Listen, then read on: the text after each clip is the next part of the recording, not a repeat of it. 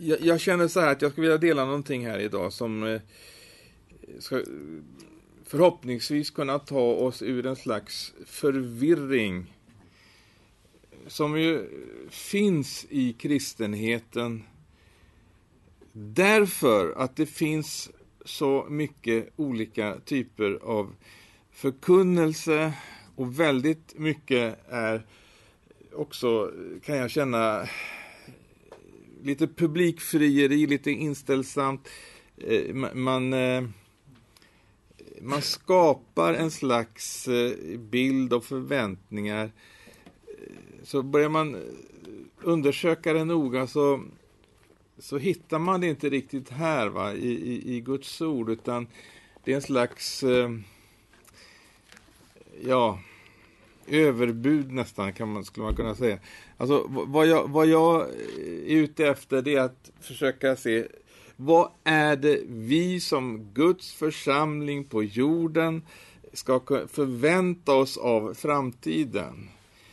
Och, och när vi som väckelsekristna talar om framtiden så, så talar vi om ändetidens församling. Därför att just det här med att Jesus ska komma igen, det är en sån stor del av det framtidshopp som vi har.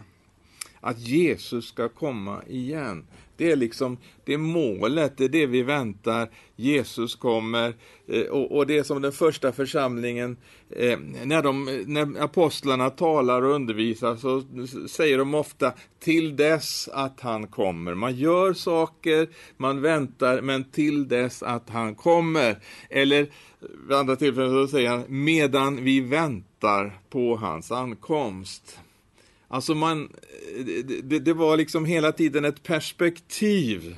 Hela livet levde sitt perspektiv. Jesus kommer, men tills han kommer, då ska vi vinna människor. Då ska vi liksom vara uthålliga och då ska vi stå upp för evangelium.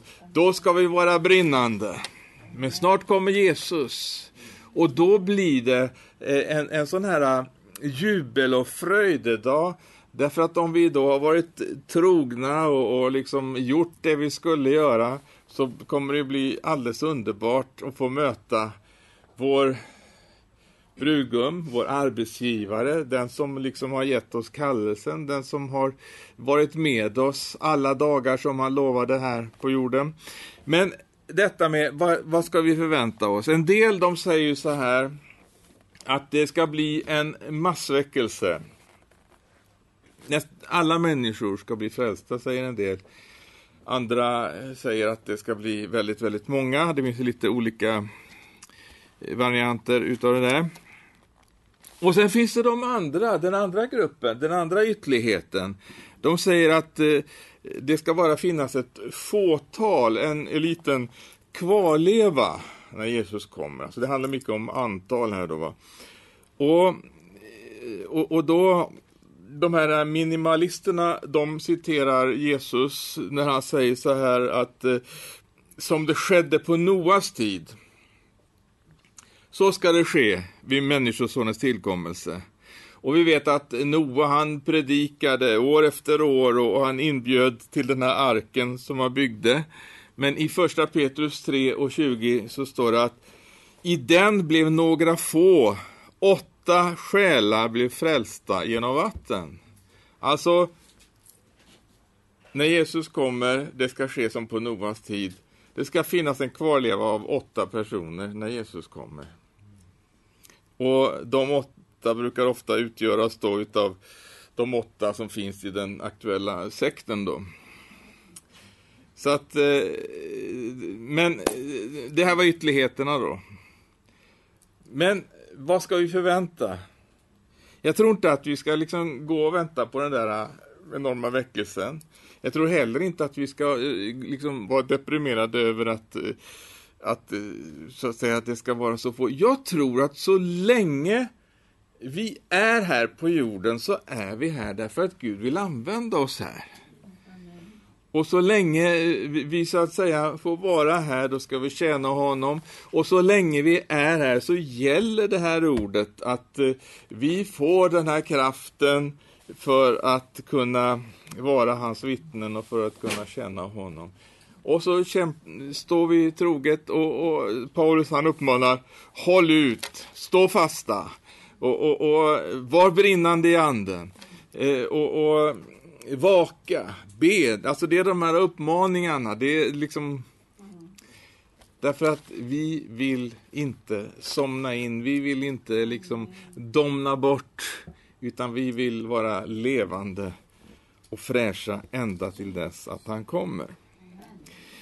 Men det här då som övertolkar, jag ska nämna någonting om det också, de som då har de här enorma visionerna om vad som ska ske i världen. Och det finns de som använder ett bibelord som finns i Romarbrevet åtta och nitton. Och så gör man liksom en, en teologi runt omkring den här bibelversen.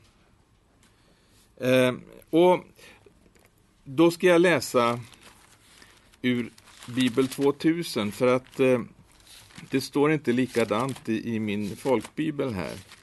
Eller jag kan läsa först vad som står, hur det står i folkbibeln. Det står så här i nittonde versen: själva skapelsen väntar och längtar efter att Guds barn ska uppenbaras. Men då, då har jag alltså Bibel tvåtusen, som jag menar är, i det här fallet, vilket inte sker så ofta, är närmare eh, själva grundtexten. Och eh, de grekiskkunniga här i församlingen får rätta mig om jag har fel. Men eh, Romarbrevet åtta och nitton, så står det i Bibel tvåtusen: till skapelsen väntar otåligt på att Guds söner we, we, weos Oios. Söner, Guds söner ska uppenbaras. Ja, oios. Alltså, i, i folkbibeln står det Guds barn ska uppenbaras. Men här står det Guds söner ska uppenbaras. Och Guds söner, det är vad som står i grundtexten som jag har förstått det. Eh, men söner är också barn. Men att det just står att det är söner. Och då gör man en, en speciell teologi runt omkring det här. Att eh, det är alltså de som har vuxit upp från att vara barn till att bli söner. De utgör en speciell elit. Här har vi alltså några superapostlar och superprofeter som i ändens tid ska få eh, en slags eh, gåva att, eh, att bli eh, de här superapostlarna. Och de kommer att få kraftgärningar och de kommer att bli rustade på ett sådant sätt så att vi har aldrig tidigare i historien sett någonting liknande än dessa. Och de kommer att få en sån kraft eh, så att de slutligen till och med kommer att bli odödliga, de här. Och det här är faktiskt en undervisning som, som har haft väldigt stark ingång i karismatiska kretsar och som är, kan man säga, en slags... Eh, Eh, början på det som sedan har, har utvecklats till, till framgångsteologin och, och all, alltihop det här. Det kom genom någonting som heter Latter Rain eh, väckelsen på början på femtiotalet och, och utvecklades vidare. Det var eh, det var en väldig ja, diskussioner om det här på femtiotalet, och det kom också hit till Sverige eh, när när den här eh, Latter Rain-väckelsen kom till Sverige i det som numera heter Citykyrkan i Stockholm. Och, och man började förkunna de här lärorna. Men det här är någonting som har blivit utbrett, och det finns faktiskt väldigt, väldigt många i de kristna sammanhangen som har den här läran om de här superapostlarna som ska komma. Och vad är det det handlar om för någonting? Vad är det de ska göra? Jo, de ska alltså, de här som, som då är, de kallade för Guds manifesterade söner.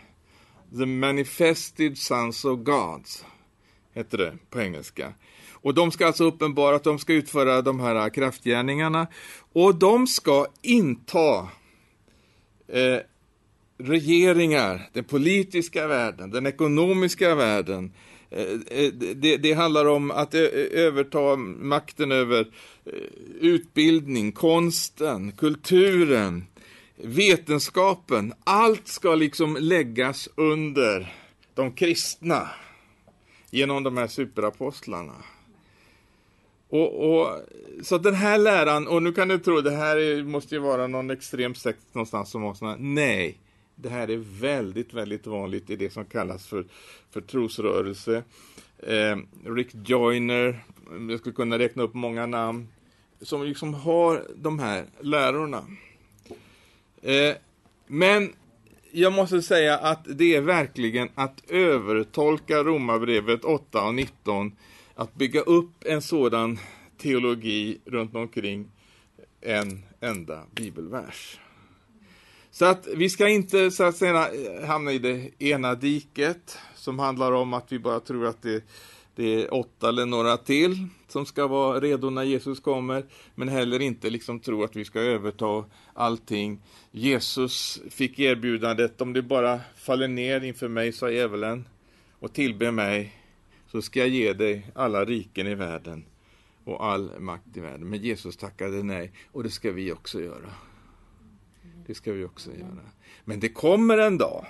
Och, och, och lärjungarna, de var ju införstådda med det. De frågade ju Jesus, är det i denna tiden som du ska upprätta riket åt Israel? Alltså de hade sina funderingar runt det, för de visste det är någonting som ska hända när Jesus kommer. Men då säger Jesus till dem, det är inte er sak att veta vad tider och stunder som Gud i sin makt har fastställt. Och det är inte vår sak att liksom hålla på med, med sådana här spekulationer. Utan vår sak, vad sa Jesus? Men när den helige ande kommer över er, då ska ni få kraft och bli mina vittnen. Det var det vi ska göra. Och vittnen här i grundtexten, det är martyrion eller martyr, martyr är det ord som står i grundtexten. Och det betyder kanske inte det som det sedan kom att betyda. Men det handlade ändå om så småningom om de som fick ge sina liv för Jesus. Så att eh, det handlar om en... en eh, jag tror, när vi talar om ändetidens församling, så tror jag att som församlingen började så ska den sluta. Det ska inte ske liksom någonting så att det blir någonting helt annat. Så, som det ju faktiskt blev. Eh, när, när kejsare Konstantin gjorde kristendomen till en statsreligion. Och det här är precis samma tankar som kommer igen i det här som jag nyss nämnde om. Att vi ska ta över. Vi ska ta över världen. Vi ska ta över regeringarna. Vi ska liksom bli... Eh, och så citerar man Jesus. Och så hans liknelse då i Matteus tretton och trettiotre versen. Där han säger att himmelriket är som en surdeg, som en kvinna tar och bakar in i tre mått mjöl tills allt blir syrat. Så säger han, vi ska genomsyra samhället, vi ska genomsyra världen. Mm. Matteus tretton och trettiotre, vi ska genomsyra. Men surdeg, det är någonting som i Bibeln används som en bild på synden och ondskan. Redan i Gamla testamentet, inför påskfirandet, så skulle man rensa huset från all surdeg. All surdeg skulle bort. Och när Jesus talar om surdeg, då talar han om fariseernas och sadduceernas surdeg. Och Jesus talar om Herodes surdeg. Och han menar inte någonting positivt när han säger det. Utan han menar om att det var en lära som de representerade. Eller någonting som de representerade som så att säga inte var gott utan ont. Så att jag tror inte att här helt plötsligt så skulle det innebära någonting positivt att genomsyra. Att blanda det rena mjölet som den här kvinnan gör. Hon har tre mått mjöl och så blandar hon i den här surdegen. Det är en väldigt konstig deg hon, hon får till där. Men, men det är inte mjölet i det här fallet, när vi nu talar liksom om, om, om de här bibliska bilderna ska inte blandas med surdegen och bli genomsyrat. Eh, det, det, det är ett felaktigt sätt, menar jag, att tolka den här liknelsen. Men vi ska istället vara med och predika evangelium och inte hålla på med så mycket spekulativt runt omkring. Och naturligtvis, det, det, det är ju liksom... Det är, ju, det är ju spännande, det är ju intressant att kunna liksom berätta om sådana här visioner och, och kunna eh, liksom ha, ha det här, vad ska jag säga, som, som man kan inspirera med. Ja, vi, det, det skapar väldiga förväntningar, nu ska vi ta över här och nu ska vi ta över där och, och vi ska se till att vi får topppositioner i bankerna och i företagen och i regeringarna och i politiken. Och utifrån det här tänkandet som då kom på femtiotalet så började, alltså många utav de här kristna som då var, man kom ju ifrån exempelvis det här pietistiskt påverkade miljöerna i pingströrelsen och de här olika församlingssammanhangen. Och så kom de här nya tankarna då. Nu ska vi liksom ut. Nu ska vi bli, nu ska vi in i politik. Nu ska vi ta över i riksdagen och regeringen och all, allt det här. Det blev ett nytt tänkande helt enkelt. Men jag tror att Jesus vill föra tillbaka den här ändetidsförsamlingen tillbaka till det som är ursprunget, till det som vi ser. När vi ser Petrus och Paulus och Jakob och apostlarna så, så, så, så fanns det inga sådana här ambitioner att de skulle bli liksom någon slags eh, eh, eh, senatorer eller någonting annat i, i romarriket. Utan de ville stå trogna sin herre och predika evangelium. Och eh, ja, jag, jag vill bara nämna det här för att liksom, jag, jag tror att det, det är viktigt att vi har de rätta förväntningarna. Att vi inte går och väntar varken på att vi ska överta eller att vi ska liksom stänga in oss någonstans som en deprimerad liten rest och kvarleva, utan jag tror att så länge vi som Guds församling finns i världen så kommer vi att få vara en segrande församling. Men segrande, när jag säger segrande, så innebär det inte att vi liksom ska vinna hela, att församlingen ska vinna hela världen och förlora sin själ. Förstår du vad jag menar? Vi ska inte vinna världen på det sättet, men vi ska vinna människorna som finns i världen och föra dem ut ur världen och in i Guds rike. Det är vad vi ska göra. Så att Jesus, när han kommer, han ska hämta en segrande församling. En församling som har vunnit seger över världen, inte genom att liksom eh, eh, absorbera den, utan genom att besegra det som världen representerar. Och det sker genom just församlingen, och det sker genom att vi vinna seger över den ande och den kraft som är verksam i världen. Vad är det som är verksamt i världen? Ja, det det, det, det materialismen, egoismen. Det, det finns väldigt mycket liksom, som har med världen och världens lockelser, världens begär och det som liksom har med världen att göra. Men Gud ska hämta en segrande församling som har segrat över allt vad världen representerar. Det är inte det som lockar och drar, det är inte det som är, är vårt fokus, det är inte det som vi liksom strävar efter, utan vi brinner utav den här kärleken till Jesus och kärleken till syskonen och kärleken till människorna. Och jag ska till slut här läsa från, eh, för jag tror så här i Uppenbarelseboken, de här församlingarna som du står om där, så tror jag att eh, de här två sista som handlar om Philadelphia och Laodicea, jag tror att det här är en slags eh, Det här är ändetiden.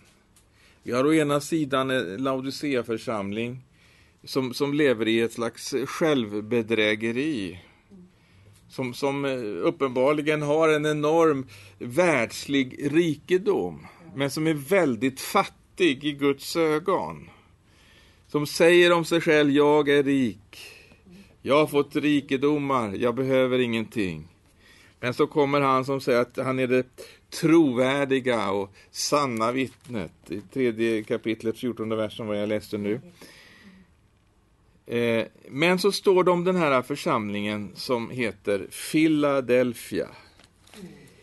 Philadelphia. Filantropi. Philadelphia. Det är brödrakärlek eller syskonkärlek. Och jag tror inte att det är en tillfällighet att den här församlingen fanns i en stad som hette Philadelphia.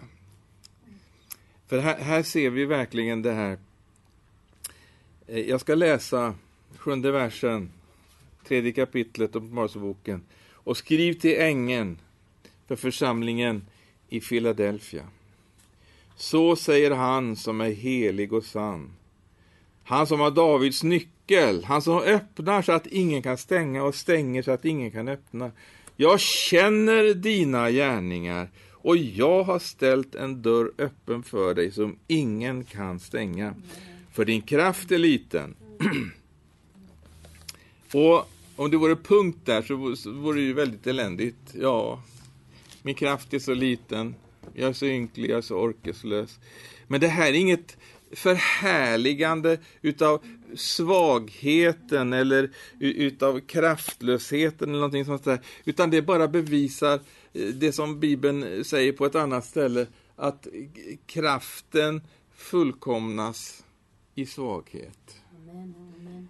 Så att det inte är vår svaghet som, som vi liksom är, är, som vi vill försköna på något sätt, utan det är just detta att Guds kraft får verka genom vanliga, enkla, små människor som du och jag.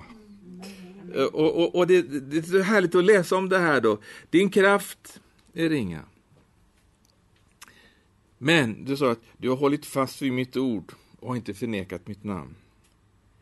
Och så står det att se, jag överlämnar åt dig några från Satans synagoga, några som kallar sig judar men inte är det utan ljuger. Jag ska få dem att komma och falla ner inför dig, dina fötter, och de ska förstå att jag älskar dig.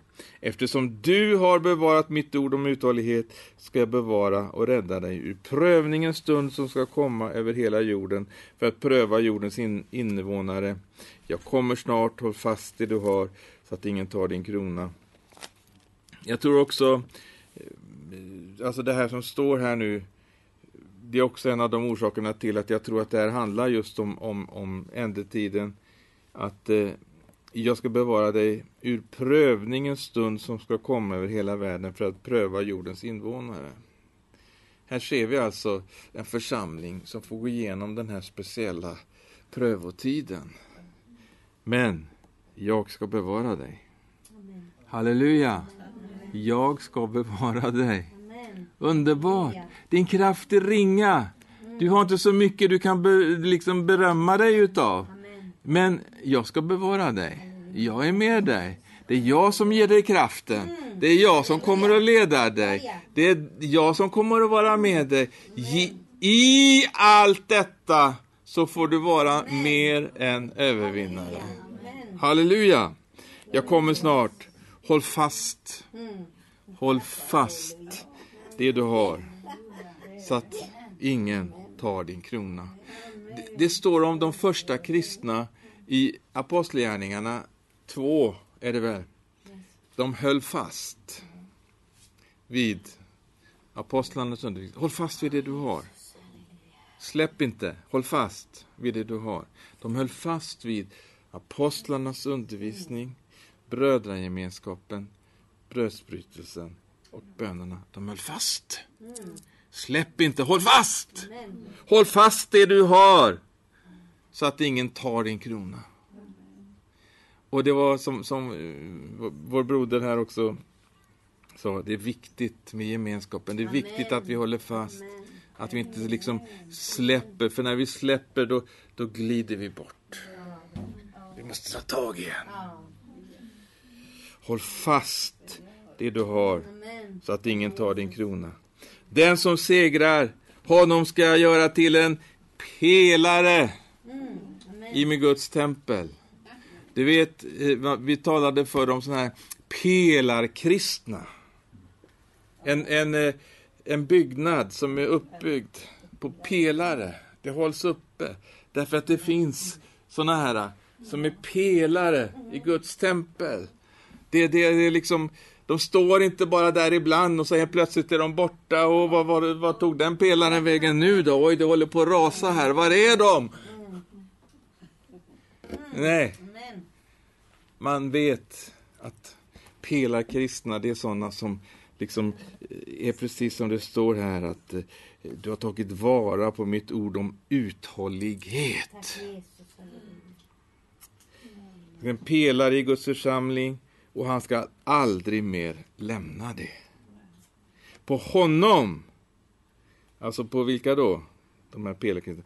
På honom ska jag skriva med Guds namn. Och namnet på min Guds stad. Det nya Jerusalem som kommer ner från himlen från min Gud. Och mitt eget nya namn. Den som har öron. Han hör vad anden säger till församlingarna.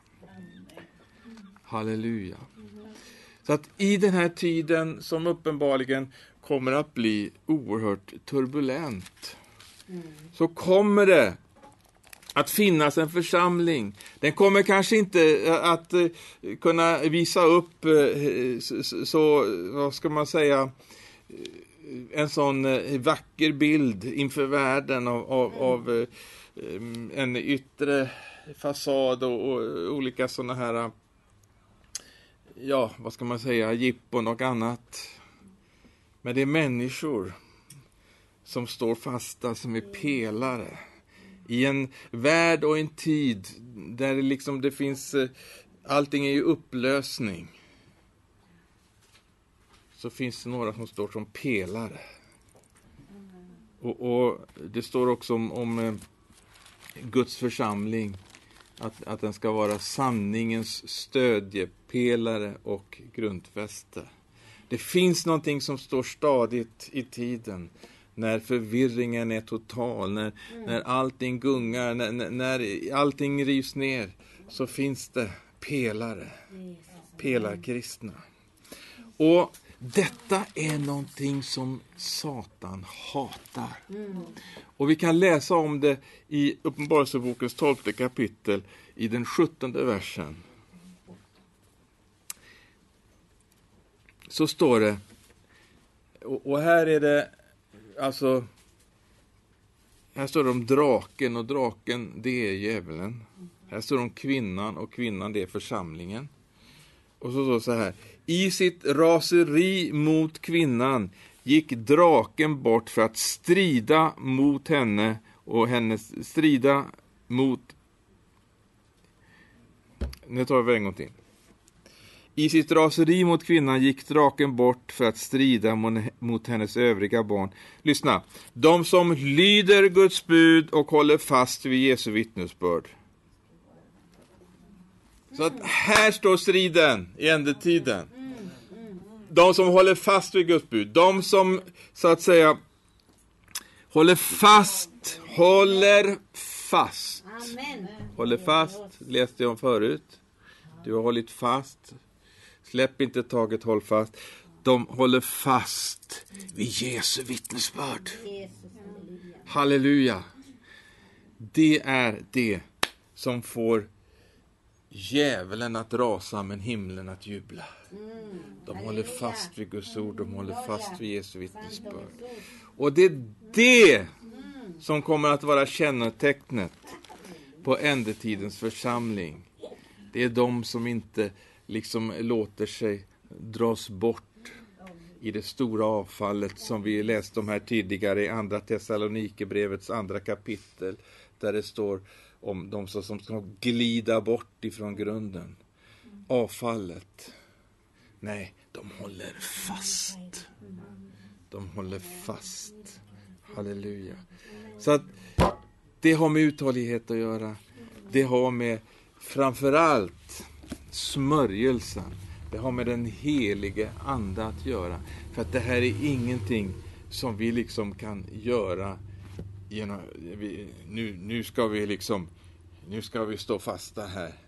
Nu ska vi vara duktiga och, och verkligen det, det, det, så där kan vi hålla på och spänna oss några dagar, men, men det, det, det orkar man inte i längden. Nej. Utan vi måste ha den helige ande för att kunna göra detta. Amen. Fyllda av anden, smorda av den heliga ande. Amen. Halleluja. Då kan vi stå fasta vid det här ordet. Då kan vi stå eh, emot strömmen. Då glider vi inte bort. Jag ska läsa till slut här ifrån Hebreerbrevet. Hebreerbrevet eh, mm.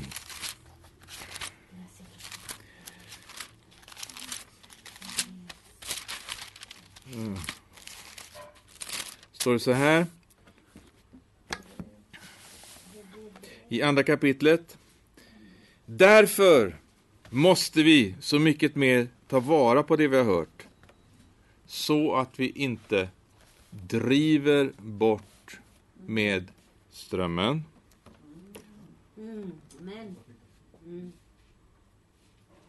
Halleluja. Vi vill inte driva bort med strömmen. Jag vet att det står lite annorlunda i andra bibelöversättningar. Men här står det så, och jag tycker att det är ett bra sätt att uttrycka det. Vi ska inte driva bort med strömmen, utan vi ska hålla fast. Amen. Vi håller fast. Jesu vittnesbörd. Vi håller fast vid ordet. Vi håller fast vid gemenskapen. Vi håller fast vid bönerna. Gud vill att församlingen ska vara ett bönens hus. Ett bönens hus för alla folk. Halleluja. Amen.